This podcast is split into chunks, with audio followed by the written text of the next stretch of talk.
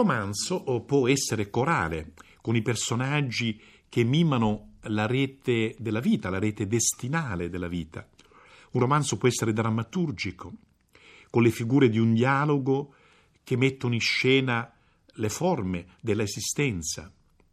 Un romanzo può essere allo stesso tempo la biografia di un personaggio, la sua storia, anche intima. Può essere una rappresentazione del mondo che intorno a un personaggio si muove. E oggi vorrei dire del, di un romanzo, L'idiota, Idiot di Dostoevsky, che appartiene a quest'ultimo genere, cioè a una sorta di eh, personaggio intorno a cui si muove un intero mondo. Scritto a puntate dal 1868 e 69, per, eh, per, alcuni mesi, l'idiota eh, compare sulla rivista Ruski Vestnik ed è il ritratto di un giovane, il principe Mishkin. Il ritratto di un giovane e dei rapporti di questo giovane con la società di Pietroburgo.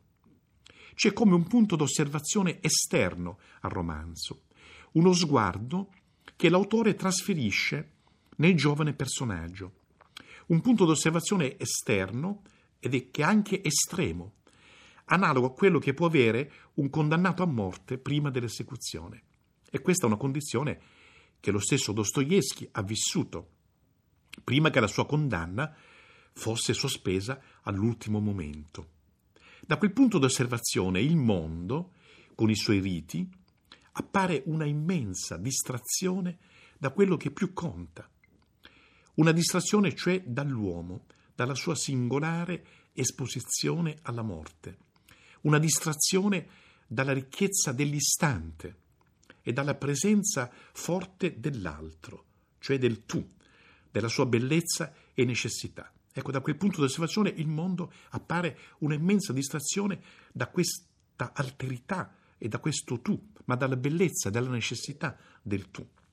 Non è un caso che il principe Mishkin, proprio nelle due iniziali occasioni in cui deve dire di sé, della sua identità, cioè l'incontro in treno con Rogozin e il primo intrattenimento in casa di Elisaveta Prokofevna, non è a caso che in queste due occasioni racconta di aver assistito nel suo soggiorno di cura in Svizzera, di assistito alla esecuzione di una condanna a morte.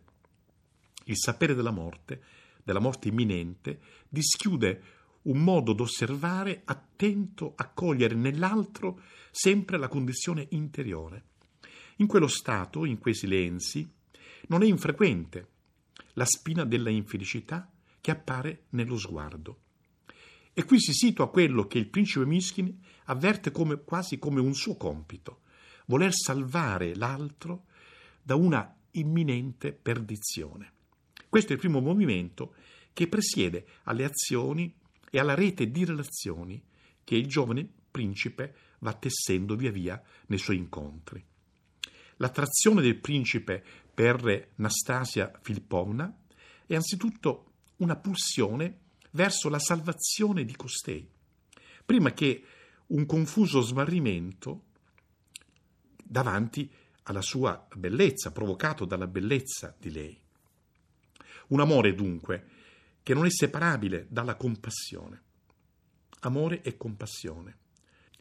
Una ibridazione tra amore e compassione che spiega quel groviglio del sentire e dell'agire che appare nel principe Miskin contraddittorio Così la fascinazione per un'altra bellezza, una bellezza luminosa, ma turbata da ombre e da umori, quella della giovanissima Aglaia, questa attrazione da una parte appare in contrasto con la cercata prossimità all'altra donna, Anastasia. Dall'altra, anche questo incantamento pare mosso da un desiderio di salvazione. Vuole sottrarre la bellezza di Aglaia al gioco degli altrui interessi, agli inganni che la minacciano. Ecco, per questa tensione verso l'altro, per questa sconfinata fiducia, Mishkin è inerme, privo di maschere, puro. Ed è appunto questo modo d'essere che motiva l'amore di Aglaia per lui.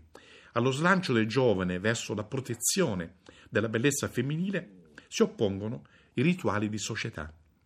La macchina narrativa è mossa tutta da questi rituali.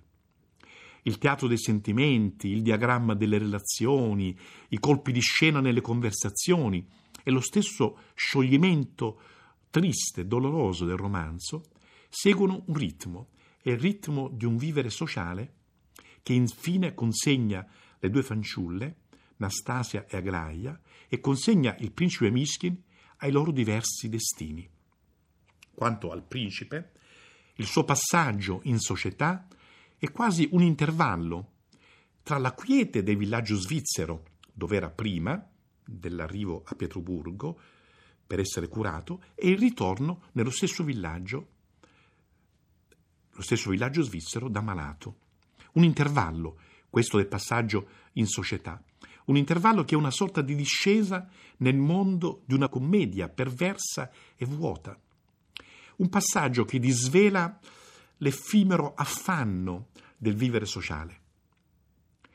Quello del principe è, potremmo dire, un attraversamento cristologico del male, mentre porta su di sé il male dell'epilessia, una discesa e un attraversamento alla ricerca di un esercizio del perdono e di un compito di salvazione.